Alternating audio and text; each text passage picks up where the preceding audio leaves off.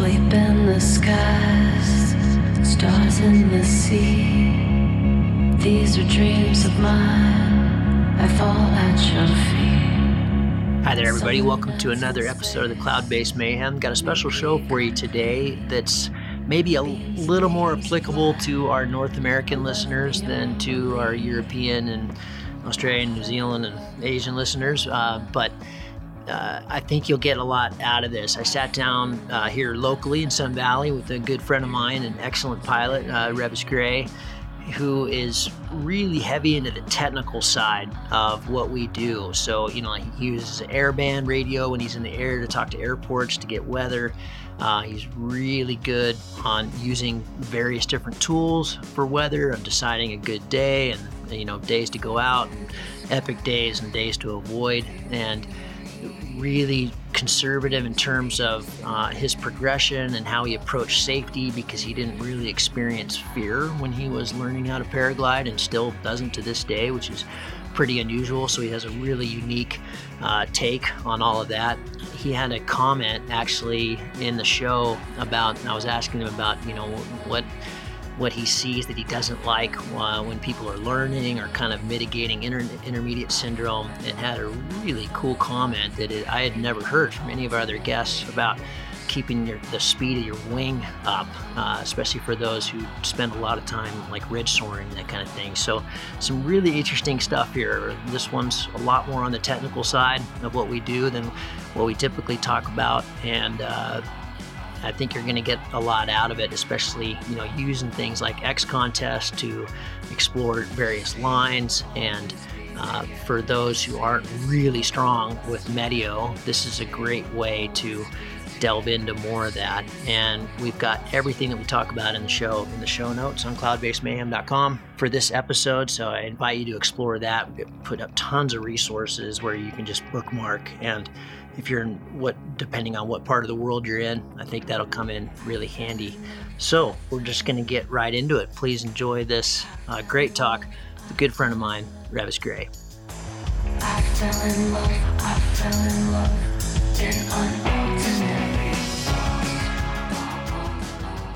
Reavis, welcome to the Mayhem, man. I really appreciate your time.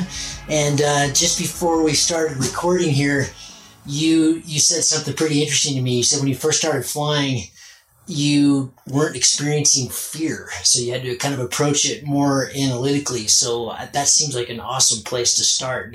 Give me a little bit of your flying history, when you started, and how it's all kind of panned out. All right, yeah, I'm uh, specifically talking about flying paragliders. I actually got into some other parts of aviation a little earlier in life. When I was, I think, 12 or 13 years old, I uh, took a ride in a Cessna at an air show. They were doing $5 airplane rides. Yeah. It was basically a lap around the pattern. And uh, some sort of switch flipped in my brain after that experience. And I pretty much knew I needed to fly. Yeah. My parents were incredibly supportive of that. And where were you? This was uh, up in uh, Northern California, Okay. North Bay, Santa Rosa, that area. Okay. Cool. On the advice of one of my friend's fathers, who was a ex Air National Guard pilot and flew for Delta, they got me some lessons in sailplanes when I was, I want to say, 14 years old. Wicked. And uh, I never soloed or got my, my ticket flying sailplanes, but ended up going on um, to take power lessons in Cessna 152s. Soloed when I was 17, got my private pilot's license when I was 18. Then I went away to college and my priorities shifted. I got more into partying, didn't really have the kind of income you need to, to fly private airplanes. Right. Uh, and so I sort of fell by the wayside. And uh, when I was finishing up college, a good friend of mine, Daniel Barquet, kept telling me about paragliding and how fantastic it was and I should get into it. My response was always, well, you know, I'm a broke college student, I don't have time or money to pick up an expensive hobby like that. Right. Yeah. And I kind of forgot about it for a while. A few years down the road, uh, my career had started picking up, and I, I did have some time and money, and uh, did a tandem skydive for a friend's birthday. And the free fall was an incredible experience, unlike anything I'd experienced before. Um, and I enjoyed it. But as soon as the, the canopy opened, it was another light bulb moment where I was like, Ah. I just want to do this all day. I need to learn to paraglide. Right. Yeah. and for basically from that moment forward was um, pretty obsessed and uh, it took me I, I think maybe three to six months just before i had my first lesson and then the first year for me was pretty slow because I was traveling down to Santa Barbara. From, what year are we? This was 2007, Okay. 10 years ago. Okay, yeah. Yeah, traveling down to Santa Barbara for weekends to, to train down there. With So- Eagle.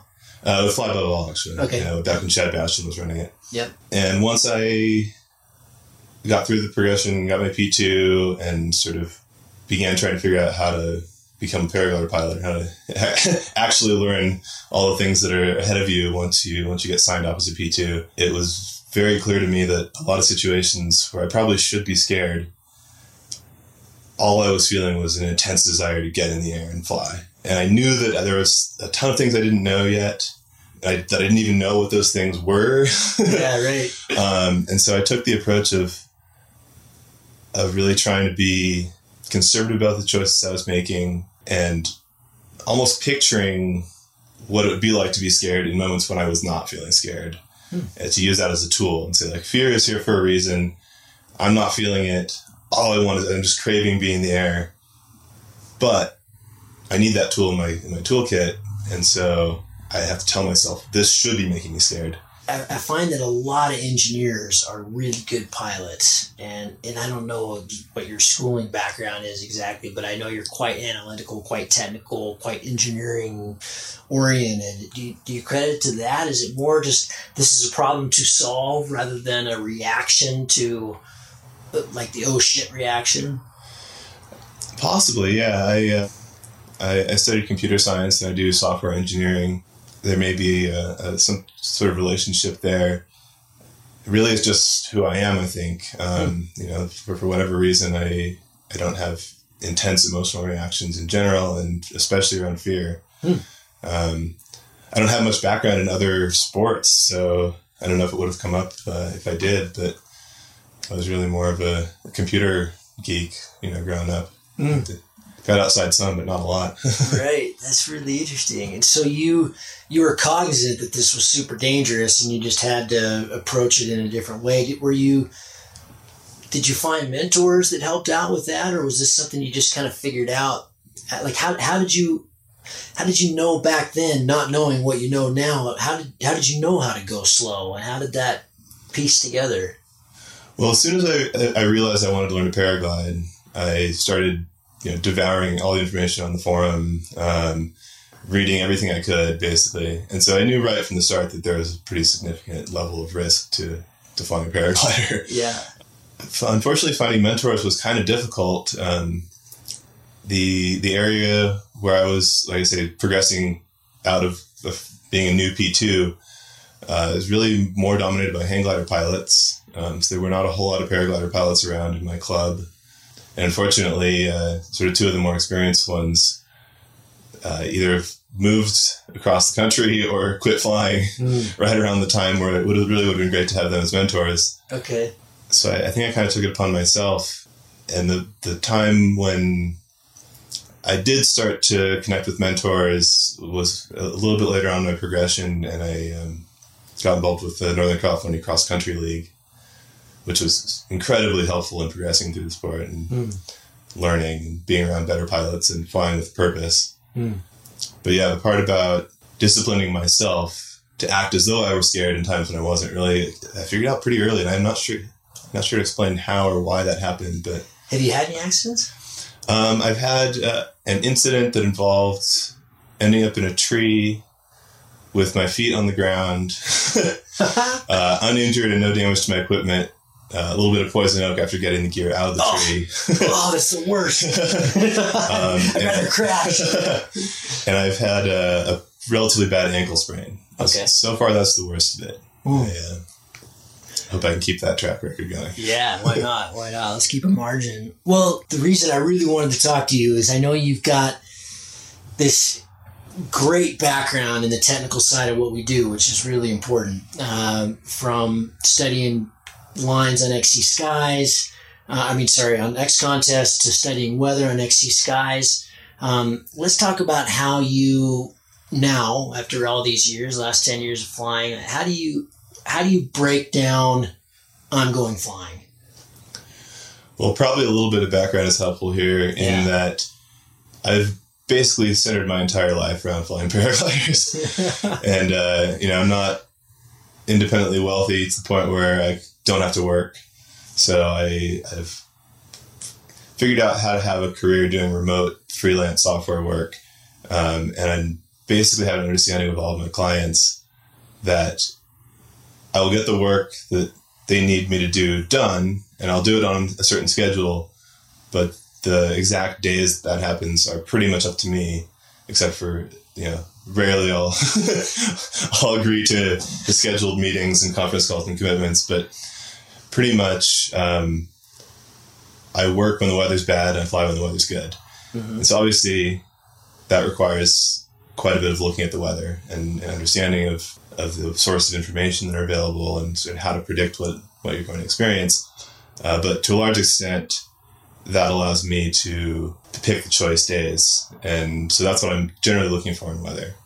The basic technique I use, uh, since I, I've set my life up in this way, I didn't mention that also I live out of a trailer, so I'm, i can move around and kind of be in areas where the weather tends to be good at any given time of year.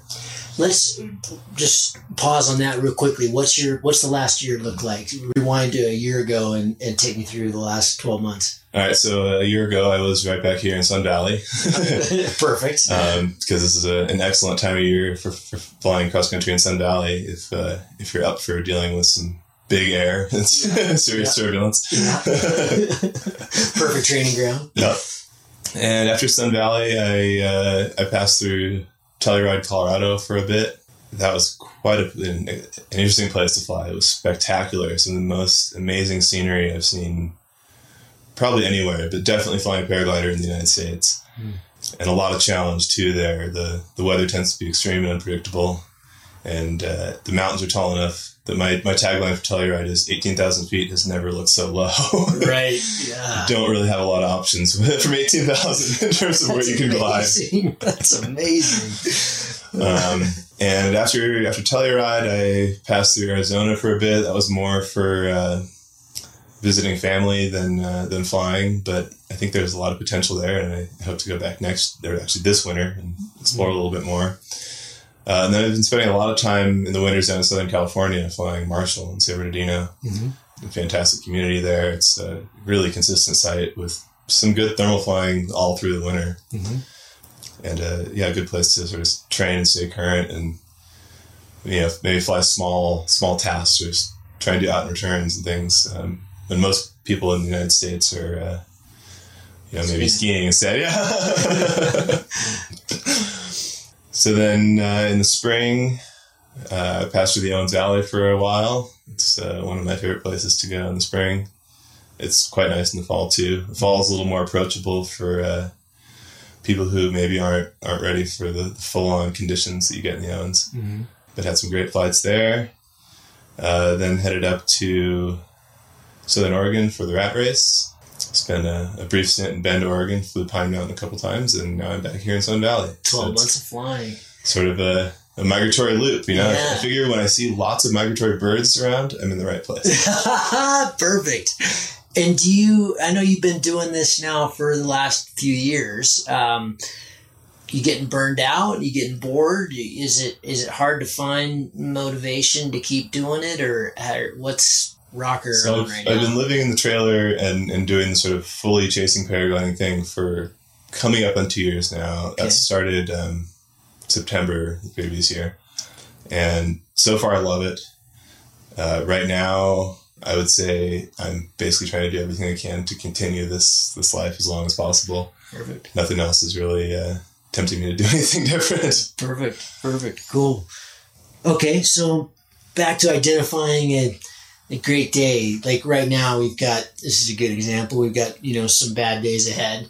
So what are you? What will weather uh, analyzing look like? Is is a good day yours or a p- potential good day? What are you using? What are the tools? So th- this varies a lot depending on the flying site. Here in Sun Valley, wind is, is super important. The mountains are big enough that if, as soon as the wind passes a certain certain threshold, you really have very few options about where you can go, and it starts to get turbulent and scary.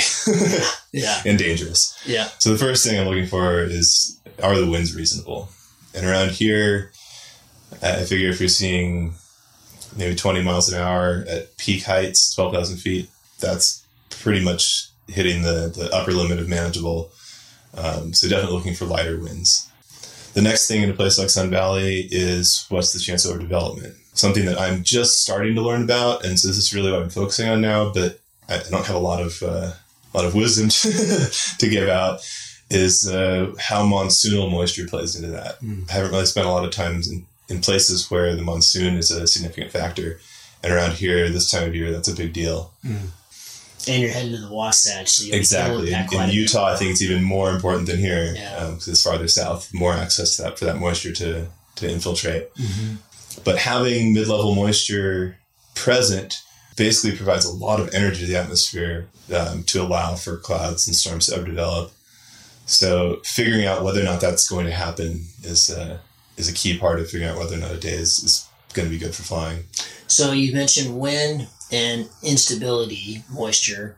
What are you using to identify those? Um, for wind, uh, XC skies is a good starting point. I also look at, well, I guess maybe I should back up a little bit and say the first thing I check every day is the area forecast discussion for whatever regional office is closest to the flying site, Fire weather? potentially two or three. And they'll give you a lot of information. It's the, you know, professional meteorologists' take on the next maybe 12 to 24 hours. And they will give you a little bit more extended forecast too, but I usually kind of gloss over that part because it mm-hmm. tends to change. Mm-hmm. Yeah.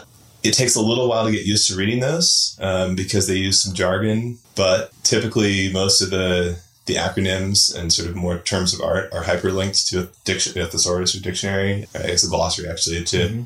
give you definitions of the terms. And if you start reading the one for your local office, you'll pick up on a lot of the terminology they use, and then occasionally you'll you'll run across something you have no idea what they're talking about.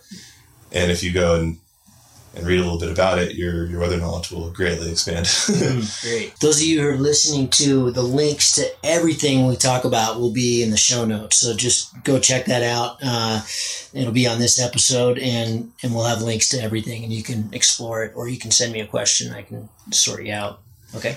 anyway, the, the meteorologists will tend to, to talk about whatever they feel is important to the, the population in, in that area. So uh, it may be fire weather, it may be storms, it may be extreme heat, it may be damaging winds, any, sort of severe weather they'll, they'll sort of focus in on. Mhm. But they'll tend to talk about the, the output from several different weather forecasting models.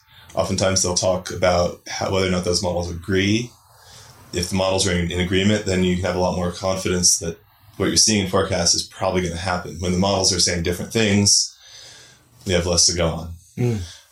They'll also talk about pressure systems and fronts, uh, troughs and ridges, prevailing winds. Around here, they'll they'll mention monsoonal moisture when they think it's going to infiltrate, um, because that has a huge effect on daytime temperatures and thunderstorms. So that's a great starting point. I, re- I recommend that to everybody who flies paragliders. Uh, read the area forecast discussion. Well, I say everybody. this this applies to the United States. Unfortunately, I don't I don't have much knowledge of the weather source available in the rest of the world. Uh, but hopefully, you have similar tools uh, Mhm. at your disposal as well. Sure. Then XC Skies is usually one of my first stops. It's a fantastic tool, uh, especially the new version gives you access to more models to look at and uh, potentially some more intuitive ways to to view the output from those models. I find the the point forecast tool to be uh, one of the best places to start, especially if you're looking at winds, as it'll give you an overview of the coming days and it'll show you uh, wind at different altitudes throughout the day. Mhm. Um, getting that much detail across in the, in the map view requires quite a bit of clicking around. Mm. Then, depending on what I'm seeing there, uh, if it looks really bad, I'll often just cut off my, my forecasting for the, Yeah. the day and uh, go to work. which which model do you find you know are you using certain models for the day of like the hrr3 are you using gfs are you using nam which one are you finding? I asked too because you mentioned that you know it depends on where you are. You know we found xc skies in europe to be way too optimistic. Um, it was always undercalling the wind overcalling the base undercalling the, the, the development. And that's because i think Chris has only access to GFS and maybe one other there. So, you know, when you're in Europe, you can, you know, especially in France, you can use Meteo Parapente. When you're in Italy, they have another one that's the Italian version, which is a lot more accurate because it's using more models, it's interpolating more data. Right. It, it is regional. is something I'm learning moving around is each each area, each site may be better served by certain models. Mm. Uh, the GFS generally seems to be a relatively good starting point, but some places the NAM seems to be more accurate. Um, I do like to to check the high resolution models, especially morning of, and see what they say. But generally, my technique, since I I don't have one area where I'm really focusing on understanding this this intricacies, is kind of to average them. Mm-hmm. And and once again, the closer that the models are in agreement, the more I believe that that forecast probably is going to be somewhat accurate. Mm-hmm. It is nice that, especially with the GFS, that it gives you quite a few days into the future too. So you can start start keying into features that may indicate a really good flying day two or three days out, Mm-hmm. um, and then keep tabs on them to get closer. Are you using many of the uh, some, a lot of the stuff on the left hand side? Uh, Cape, XC potential, uh, thermal updraft, velocity, uh, the, a lot of that kind of stuff too. Um, I generally start with looking at top of lift on the map. Okay. I look at cloud base if there's any chance of cumulus development. Uh, around here, I've started looking at lifted index and cape more to try and understand when instability is going to lead to overdevelopment. Uh, that's an area I'm a little bit less familiar with, um, but it seems useful if you're if there's any concern about thunderstorms. Mhm. I look at buoyancy to shear ratio with some regularity, uh, but usually when the winds are light, the buoyancy to shear ratio is going to be fine. Mm-hmm.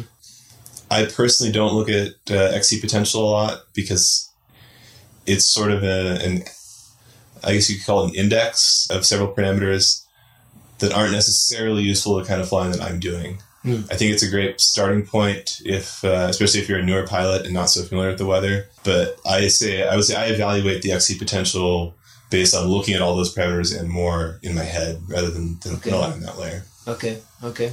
then as far as other resources. So that, that I think covers pretty much what I do in XC Skies. Okay. I look at satellite pictures. There's a new satellite called GOES 16 that's not operational yet. It's a geosynchronous um, weather satellite that provides much higher resolution images and much faster updates than we had previously. So I've been looking at that every day. Mm. Uh, and it has visible layers, infrared layers, um, and a mid-level water vapor moisture layer, which is actually very useful for once again understanding what where monsoonal moisture is, how it's moving, Hmm. and how much moisture is available for overdevelopment. Are you are you trying to identify from in looking at these models? Um, is your line of the day based purely off winds, or are you also looking for like potential convergence lines? Are you looking for other stuff? Uh, yeah, definitely convergence, wind, and ideally, you know, cloud development, but not overdevelopment. Mm-hmm. Th- those all factor into it. Wind is obviously the most important, but convergence is hugely important too. And for many flying sites, there's a, what's called a regional atmospheric soaring prediction, or RASP, which is a, high resolution model run uh, over a smaller area. Mhm. And RASP tend to be good at picking out convergence or resolving convergence. So if your area has a RASP, um, I would highly recommend starting to look at it. They tend to provide much better detail about convergence, much better detail about how wind moves near passes, any place where there's a venturi or constriction, um, or sort of multiple air masses meeting. I, I find that a RASP tends to give you much better results than you'll see on a um, you know 40 kilometer grid like you might with XC Skies GFS. Okay. Is that something similar to like a windy TV? Windy TV uses the same models as actually it's, it's just Windy now. They've changed the Okay. name. Yeah. Okay. Okay. um, uses the same models as XC Skies, uh, but also includes the ECMWF, the European model. So I do look at Windy every day as well because it's the best view that I'm aware of currently for the ECMWF wind information. okay. It does have a high resolution NAM as well. So if you don't have a RASP in your area, then high resolution NAM tends to resolve some of those same kind of smaller circulation patterns, terrain dependent circulations Okay. um, that can be really useful to understand, especially if you're flying near passes and there's any chance of getting windy. okay. Any other tools? I look at uh, a sounding prediction uh, using the RUC sounding site Okay. every day for a, point in, in the area, potentially multiple points um, depending on the flying site. And it plots model information on a skew T diagram. So, uh, So it's taking a balloon trace interpretation. So it'll take like it's it's here it'll using, take the Boise one and plan it. it's using the same uh, plot that you get for a balloon sounding, Yeah. but it's just um, rendering model data, data. And you can see the same thing in XC Skies. There's a, um, a skew T tool there. Mm-hmm. But I found, uh, at least for California, and Southern California especially, that the Rux sounding skew T based on Bak40 model gives very good results. Maybe overpredicts the wind sometimes, but is better at resolving inversions and giving an idea of how much, once again, how much moisture is available for convection than a lot of the other options. Okay. Uh, I will often look at a balloon sounding too. Some places, especially near the coast, I feel like they're kind of worthless because at least you know on the west west coast of the United States, the hours that they're launched are kind of the opposite of prime time flying hours, and so a marine, a marine inversion or a level night inversion kind of skews your whole picture. Mm. Um, you know, if, if maybe you're only going to get to two, three, four thousand feet, and there's a a thousand feet of marine layer, how do you know how much the heating is going to overpower that the next day? Sure. Um, okay. Whereas I think in more continental areas, the balloon soundings are a lot more useful. Okay. Cool. Any others?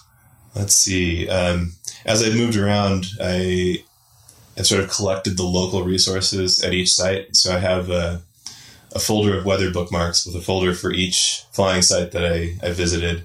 And each, each folder usually has 15 or 20 bookmarks. Wow. Um, so there are a few others, but a lot of them are more site dependent. Um, I'll try and give you a dump of as many as possible for the That show would be notes. great. Yeah, we, we put those up. I, I mean, it, to me, the takeaway here is this is one of the great ways to become a better pilot, even if you're not flying. This is something you should just spend time on. A lot of the stuff we just talked about is Greek to your to you, listener.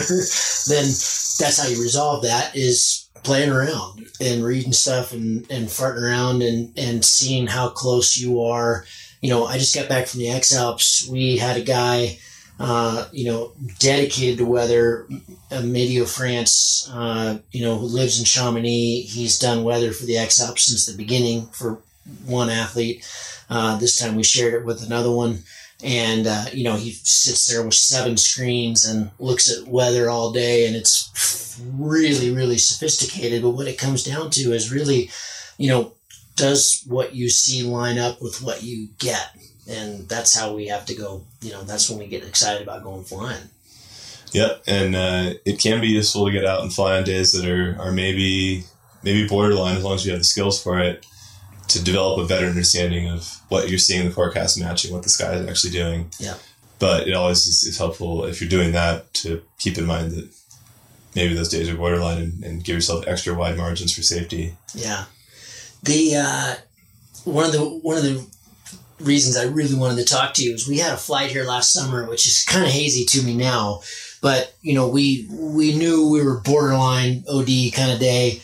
We took off from Baldy. Uh, we dove over the back of the Pios. You were out in front of me by a margin. Uh, we were kind of heading towards Arco, as I recall, and I started getting a little bit of rain, and the clouds were getting pretty tall and uh, I landed, and you kept pushing on. And I later found out, you know, your your reasoning for why you did that was actually really sound. Whereas when I was looking at you on XC Find, I was like, Jesus, I hope he doesn't get caught in this stuff. So now let's advance from, you know, you're trying to pick out the day, and you're looking at all these weather things. Now you're in the air. What are you doing that's different than what most people are doing in terms of resources when you're up there? Because you're using quite a few while you're flying. Right. Yeah. Well, let's see. Um, first off, I, I would like to say that I had a decent number of very good flights last year where I feel like the water, weather was borderline. Uh, and so one of my resolutions for this flying season was to give myself wider margins and take fewer chances with the weather. Mm. That day um, last year in Sun Valley, uh, I feel like there was a decent amount of luck involved in being on the ground before overdevelopment encroached. So basically outrunning it and landing in time. Mm. And so I'm, I'm trying to make luck less of a factor. yeah. so one of the ways to do that uh, that I found incredibly helpful, uh, I started doing this this winter in Southern California, is flying with an airband radio. Uh, this, this how useful this is will vary depending on your flying site uh, and how many airports are around with automated weather or terminal information. most general aviation airports, um, you know, above a certain size, have a weather station, and either if they have a control tower, often the controller will once an hour record all the weather stats and provide a bunch of other information about the airport. So that's useful, but slightly less useful in my eyes than uh, the sites where it's fully automated. All you have to do is tune in the frequency for the airport, and you'll hear what sounds like a looped recording, um, but it's actually like a synthetic voice uh, reading you out all the, the weather information that's current for that airport. So it'll give you wind speed, it'll give you uh, often wind variability and gust factor, uh, surface pressure, sky condition, and then maybe some other information about the airport that's not super useful. But having this this real time information, um, especially if wind is, is a concern, if you're worried about it getting blown out, or if you're worried about the wind in certain certain areas. So flying Southern California, the LA basin is separated from deserts by relatively high mountains, and there are a couple of big passes. So a, lo- a small pressure difference across those passes can equate to winds that are very unsafe for trying to land a paraglider. Um, So this is a, in effect a foehn. I mean, it's yeah, I think. I mean, we, we never talk about foehn over here, but in the you know in Europe, foehn is a major deal. Yeah, in, in Southern. California, um, they talk about Santa Ana. Mhm. Um, Santa Ana is essentially like a foehn. They're a downslope, but it can happen either way. So you can have a pass that's way too windy to fly in because there's high pressure in the high desert and it's flowing down into the basin, Mhm. or you can have a pass that's too windy to fly in because it's lifting in the high desert and all the air is flowing up through the pass. Mhm. Either one, you don't want to be low in that constricted Venturi area.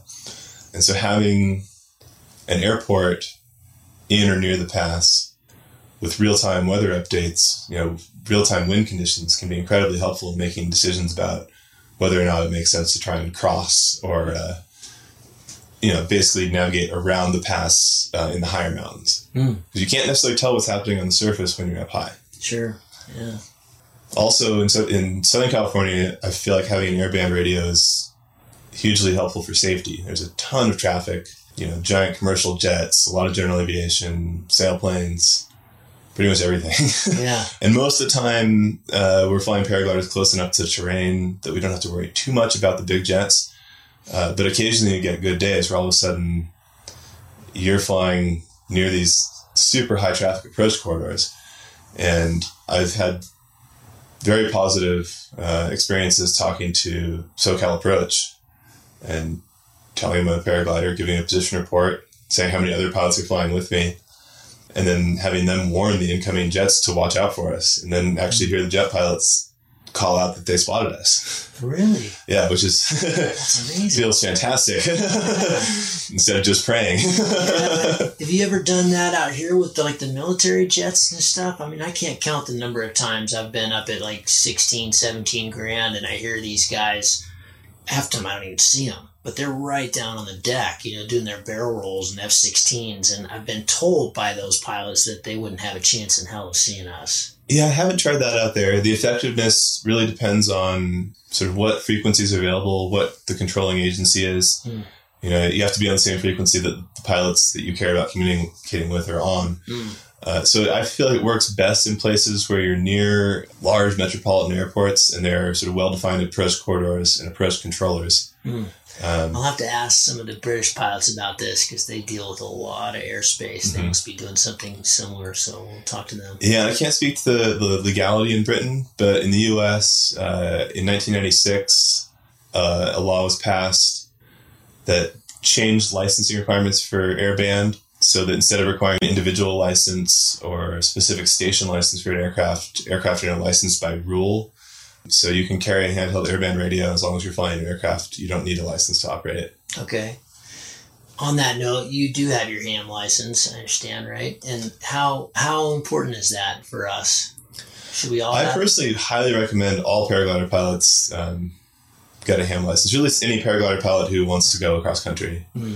There are a number of reasons for that. Uh, first off, is uh, USHPA has specific frequencies in the business band that they've been allocated to use for paragliding operations. But technically, you're only supposed to use those frequencies with a type certified business band radio, Hmm. which probably nobody's going to bother getting. yeah. Uh, also, since they are business band and they're um, they're frequencies that are used across the United States, uh, there are other users of those same frequencies. So sometimes on a you know USHPA channel, you'll still get other business users interfering. Hmm. Generally, on the ham frequencies, as long as you're licensed and obeying the rules, uh, if you talk to ham radio operators that happen to be on the same channel, they're usually very willing to move to a different channel when they, you tell them that you're flying paragliders and it's not convenient to change frequencies. Sure, sure. So talk through some of the advantages of having it. Okay, well, the biggest one is, in in my mind, is that the radios work really well. Uh, you can use something like S- FRS or GMRS, these little camping radios, but they just don't work very well. Uh, the ham radios transmit at five watts, typically on a handheld, and um, especially if you use a speaker mic um, or some kind of headset, uh, the quality of transmission and reception is good, um, and the range is good. Uh, I think it's important for people to get licenses because the amateur radio part of the spectrum is one of the the few that's available for public use. Uh, most of the, the radio spectrum is tied up for commercial interests. You know, TV, radio. Uh, my, basically, there's very little that's available to the public, and having the amateur radio community defending that part of the airwaves keeps them open. And the more amateur radio operators we have, uh, the more likely that is to stay the case in the future. Mhm. Um, so if, if you want those frequencies available, I think it makes sense to get a ham license to prove to the government that we're out there and we're using them. Sure, sure. Um, there's a, one more point, which Mhm. is depending on your, your area, if you fly someplace where there's very bad cell phone coverage, like you know, surprisingly a lot of Northern California mountains, its coverage is extremely spotty. There may be repeaters in, in the area that will allow you to communicate way better than the cell phones. And that can be useful just for logistics and retrieve, but it could be especially useful in an emergency situation mm-hmm. where you need to get a call out for help. Yeah, great. Back to what you're using in the air. So, you know, in the X Alps, I think what a lot of people don't understand when you're watching live tracking is that kind of thing is they're just thinking, oh my God, they're flying in the most heinous stuff. But, you know, like at least for myself, and I know a lot of the athletes uh, are in the race, you know, we're we're tied to our teams who are sending me real time information constantly. You know, wind data from peaks, wind data from valleys, from the airports, um, radar. That was a big one in this race because we had thunderstorms every day and we had to fly between these storms. And so, you know, they could pick up exactly where these cells were and how they were moving. And, you know, again, this is a little bit of a game and you want to have some margin. But are you looking at any of that type of stuff too? Are you looking at radar? Are you looking at other kind of resources? I mean, most of the places we fly, we don't have cells, so I imagine not. But Yeah, it, I have looked at, at radar on occasion, and uh, I've used some you know internet weather sites on my phone in flight. Technically, in the United States, uh, um, using a cell phone in, um, in an aircraft that's flying is illegal. So I didn't know that. yeah, just just FYI, I can't, I can't recommend that you do this. I'm Right. Okay. not, not a lawyer, but uh, um, but if you see overdevelopment or are concerned about embedded thunderstorms um, in sort of a stratus layer, I, I think it it can certainly be helpful to to see some weather pictures, um, or if you can get on the on the radio with you know maybe a chase driver or other pilots that have landed and have them look up information for you. I, I get as much information as you can about what's going on with the air Hmm. on the surface and uh, yeah, potential development, rain. Stick on this we haven't covered it all, but I thought we might jump to you're flying a Zeno. Mhm. Um, I wanted to just talk to you a little bit about progression.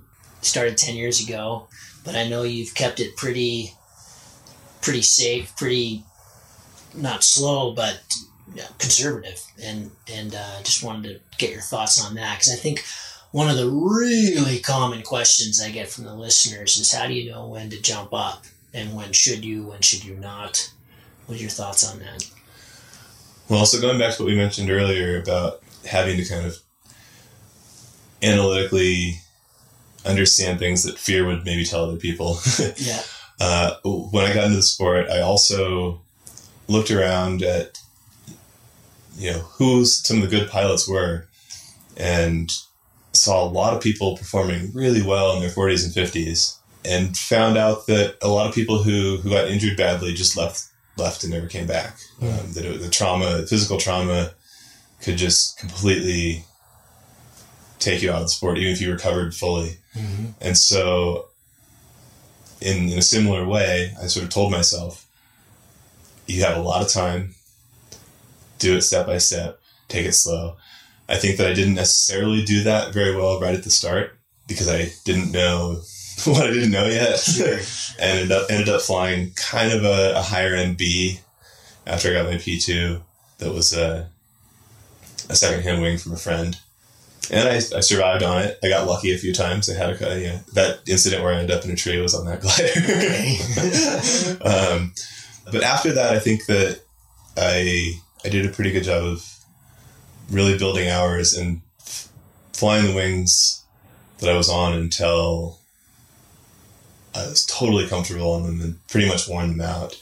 And uh, let's see, so there was uh, Independence Dragon was that B I mentioned and then I flew a Sigma Six for a little while, and then the uh, original Delta from Ozone, and then I've had two uh, Mantra 6s Mhm. before switching moving to the Zeno.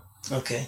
And SIV, acro training, and other kind of stuff? Yeah, I've done two SIV clinics. Probably due for another one. I, I'd really like to get back over the water, uh, but I found SIV to be incredibly helpful. Mm-hmm. Went into it raring to go and learned a lot and got myself in some dicey situations, but nothing bad enough for the reserve. so, Yeah. so that was good. Yeah. And then uh, I was fortunate enough to have uh, have some friends who'd get together and own, you know, one of whom owned a towboat and winch, and would go out the lake and just just train without an instructor, you know, no, no coaching. Um, so I've done quite a bit of uh, spins and stalls and you know just practicing collapses and so on over the, over the water Mm. without instruction, and I, I found that to be incredibly valuable as well. One of the things that uh, I think the, one of the big questions we get all the time is, you know, how how can you fly more? You know, how can you? And the answer to that over and over and over again is live in the right place and have the right job. You've clearly nailed both of those by, you know, creating a work environment where you can be totally flexible and then you got the trailer so you can go wherever you want. But if you could change anything about the last 10 years or maybe let's rewind the clock to you know your 50 hour self or your 100 hour self advice you wish you would have gotten or maybe advice you got but didn't heed I mean, I think that the the part that I feel like didn't go well was living in a spot that wasn't great for paragliding Mm. uh, for a lot of those years. We did have a local mountain that was really good, maybe six times a year. Okay. um, and it had it had a flyable window. You know, it was generally flyable, maybe like March through beginning of June, mid June, um, but not great for most of that, that time of year. Really, only only a few good days a year, and then having to drive at minimum of two and a half hours, usually three, three and a half, five plus hours to go somewhere to go flying. Hmm. Really, really limited the numbers, number of hours I was able to fly, and so I think that that limits your progression. You know, Sure. If you want to develop your skills, I think getting out there and flying consistently and doing a lot of hours is a big part of that. uh, a tool we haven't discussed yet that i know both you and i are pretty passionate about is XContest uh, talk about XContest Yeah, um, so I've always been been uh, a big proponent of uploading your track logs and analyzing them post flight. I think that's a another great way to, to learn and develop your skills. Uh, you can see where you made bad mis- bad choices. You can see where you fell out of a thermal, where you needed to go to get back into it. Those sorts of things. And for a long time, I was uh, only familiar with Leonardo, so I was uploading all my tracks to Leonardo, and it's a it's a great tool. But there's another one that's sort of more popular uh, in the rest of the world, and uh, I guess you know potentially more uh, more well respected or more watched. Uh, if you read Cross Country Magazine, they'll mention the top flights on XContest in any given uh, Yeah. given month or period, two month Yeah. period. And I think I really started keying into it more last year when I was out here in Sun Valley for uh, Nate Scales' uh, Intermountain Wide Open, where he was using that for the scoring. Personally, I like the way that it scores the flights a little better. I feel like Leonardo gives you a lot of points for flights that are scored through three waypoints. And so the triangle and out and return bonuses, you know, FAI triangle and flat triangle bonuses aren't really as relevant. Hmm. Whereas in XContest, uh, you just get one point per kilometer for uh, for anything that's not a triangle, Mm-hmm. uh, and bonuses matter a little bit more. Yep. And I find that out and returns of triangles are a great challenge. And uh, Yeah, I think that's a lot. That's a lot more in, in tune with what's happening out there. Your triangle's way harder than just winging it downwind. Yeah, another another neat, nice feature on uh, XContest is there's a search tool. So if you know you're going to be flying in a specific area and want to sort of see what other people have done and what lines tend to work, you can choose a point and a radius and either look at flights that started, you know, had, had a takeoff within, within that area, or flights that intersected that area. Yeah, so I knew about the takeoff. I Yeah. knew about the intersect. That's really useful. Yeah, Uh, that's so if you're if you're going to fly a new site, I, I highly recommend uh, scouting and seeing what other people have done, um, just to get the lay of the land. Mm, mm. Yeah, I think XContest is a really great tool. You know, we use it months in advance before the race just to see how people get through certain terrain. You know, you can you can learn a lot from XContest. Not so much in places like this when there's not that many pilots, but It definitely helps to have more pilots. yeah. And you, do you use the Skyways feature as well in places that are busy? That that's pretty handy. I do, yeah. Um, and I, I can't recall offhand the URL for the site, but we'll put it in the show notes. Um, Yeah. The uh, the site that provides that data has some other features that people may or may not be aware of. One of which is you can download a waypoint file with thermal hotspots. Oh wow. So if you have a device uh, on your flight deck that will show you waypoints in flight, that can be a very helpful uh, helpful thing to have on there. That's really helpful. Um, these days, I find most often, say I'm flying a new site, that I'll, I'll pick a line and have a, you know, maybe a, a point on a ridge picked out where I think that there's going to be a thermal, and then I'll look down my instrument and there'll be a hotspot there. And I, it's not so much looking at the instrument and trying to navigate to hotspots, um, but it's great having that confirmation that okay, yes, I am going to the right place. Right, that's excellent. Wow, that's really okay. We'll definitely put that in the show notes. That's fantastic. I wish I would have had that for the race. cool. Okay. So Leonardo, you used for a while. Now you're using XContest. Uh, any other things we've missed with XContest? Um, well, for anybody who wants to sort of get out and uh, and be a little bit competitive competitive with their XC flying in the United States, um, USHPA has started a new competition format this year um, that's being scored on XContest. So uh, Like a U.S. League kind of a, a. U.S. league exactly. Cool. Uh, there are a lot of other countries that do this as well, and Yeah. we're finally getting with the program. Excellent. Um, so in addition to race to goal, we uh, we now have uh, an, XC ranking as well. and that's helpful because we don't really have any contests anymore. Oh, lament. Okay, great. Um, we'll put a link to the, the page for that in the show notes as well. Perfect. Yeah, that's one thing we haven't talked about competitions. I Mhm. know you've uh, you've been doing some comps, and uh, how do you view them in terms of progression and value? And Well, I first got into flying tasks with the Northern California Cross Country League, Mhm. um, run by Jagdeep Agarwal. Uh, that was a fantastic way to progress. Just being around other better pilots and all trying to fly the same course will do a lot for your skills. yeah, And then, I'm trying to remember, I think my first competition was the Rat Race, maybe in 2011. Mhm. And I've, I've done quite a few comps since then, and I've generally approached competitions as a way to develop my skills and as a way to have kind of a convenient flying experience while traveling, you know, where retrieve and rides to the launcher are handled and Mm. without doing guiding. Yeah. Because generally competition's a little more bang for your buck, in my opinion. Plus, you know, hopefully all your friends are there and you're having a great time racing around the sky. sure, yeah, sure. You've had this ten year career in paragliding. Now that you've got a lot more experience, a lot more hours, you're chasing it super hard. Uh, you hang out a lot of places like here where there's very, very few pilots, but you're also hanging out in places like Marshall and you're heading down to the Wasatch. You've probably seen some bad stuff. Uh, are there are there things that you wish more people knew, or there are there are there things you're seeing that are common that are easily avoided? Like maybe at Marshall, I'm thinking, there's a lot of new pilots. It's a great place to learn. You know, are there ways to mitigate intermediate syndrome?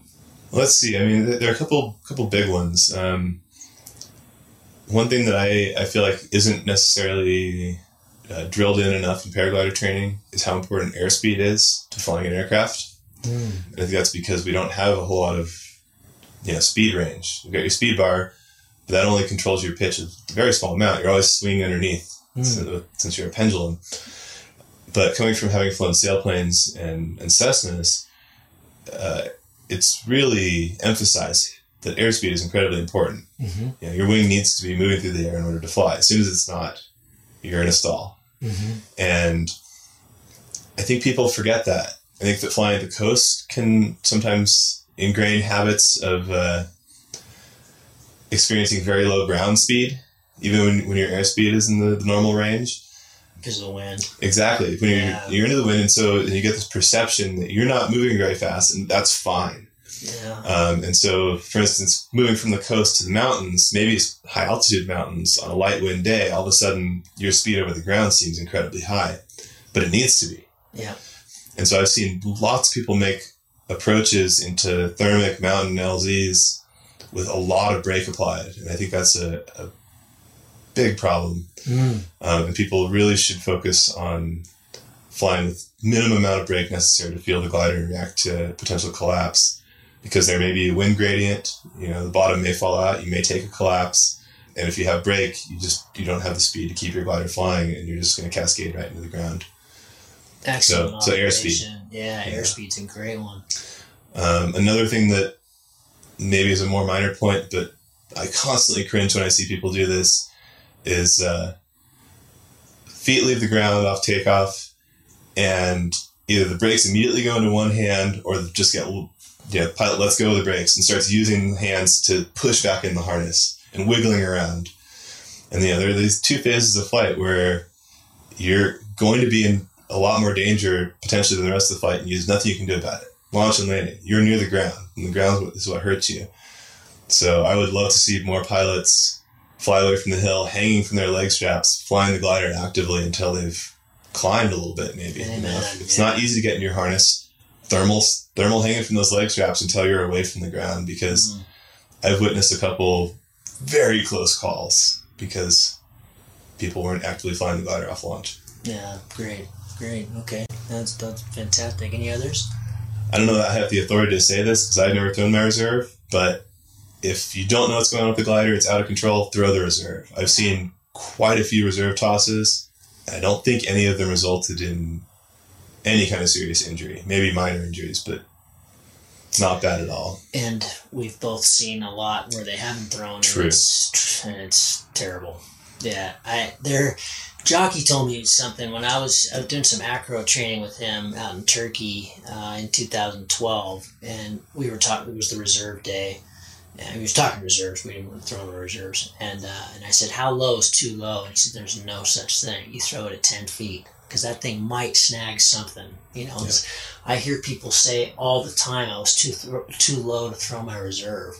That's there's no such thing, you know. If I think if you have I was really impressed. We had Tom Payne on the show, and he was talking about doing helis and drifted out, threw his first reserve right into his wing, threw his second reserve right into his wing, got incredibly lucky. Um, but then he was talking about another experience flying comp glider in a comp in San Andre and just had a massive blowout and just threw instantly. And I thought that was really incredibly mature because he was pretty low probably had enough time to deal a little bit, but I think he was like 200 feet. That's not a lot of time. And uh, why not? You know, when in doubt, there's no doubt. Yeah, and I, I personally try and you know anytime flying near terrain, try and gauge what is the height below which my first reaction should be go for the handle, Yeah, um, and sort of have that in my head. yeah, Anytime I'm, I feel like I'm scratching. Anytime I'm within, you know, 500 to 1,000 feet of terrain and it's thermic and turbulent, I try and get myself ready so that if it if the wind goes away, I don't try and fight it to the ground because Yeah. that's, clearly a way to get hurt. And the reserve They work. saves your ass a lot of times. I Yeah. think. Yeah, great advice. Great advice. One we hear a lot, and I think we, we just need to keep hearing it. Yeah. That's great. Anything else? I feel like we, we covered a lot there. I think we did too. Excellent. Reavis, man, thank you so much. I appreciate your time. Uh, always, always, always educational hanging out with you. I dig it. And I think the listeners will as well. And uh, man, I hope you have a good time just chasing it and sending it. Thanks for having me, Gavin. It was uh, it was a pleasure. It's always fun uh, hanging out with you, and you're an inspiration and you're flying and uh, and hiking. and hiking, and a lot of hiking. Cool, man. Well, thanks. Well, let's uh, let's go fly. Cheers.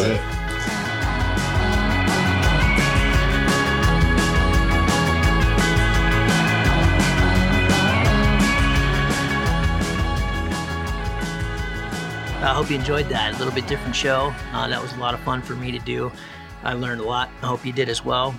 As always, all we ask for is buck a show. Uh, thank you so much for contributing. Uh, this is a listener supported podcast. And if you can't support us financially, there are many other ways you can do so. You can share it on the social medias, you can give us a rating, uh, tell your friends. The whole purpose of this is just to make us as a community safer, fly farther, fly better, and uh, have more fun. So hope you enjoyed it. Uh, reach out to me if you've got any questions or ideas for future guests. We've got some great shows coming up. Uh, we're going to be talking sailplanes, we're going to be talking wave. Uh, some really exciting things. So great to be back on the air. Great to be back from the race. Uh, thank you all for your support during the race. That was that was pretty epic.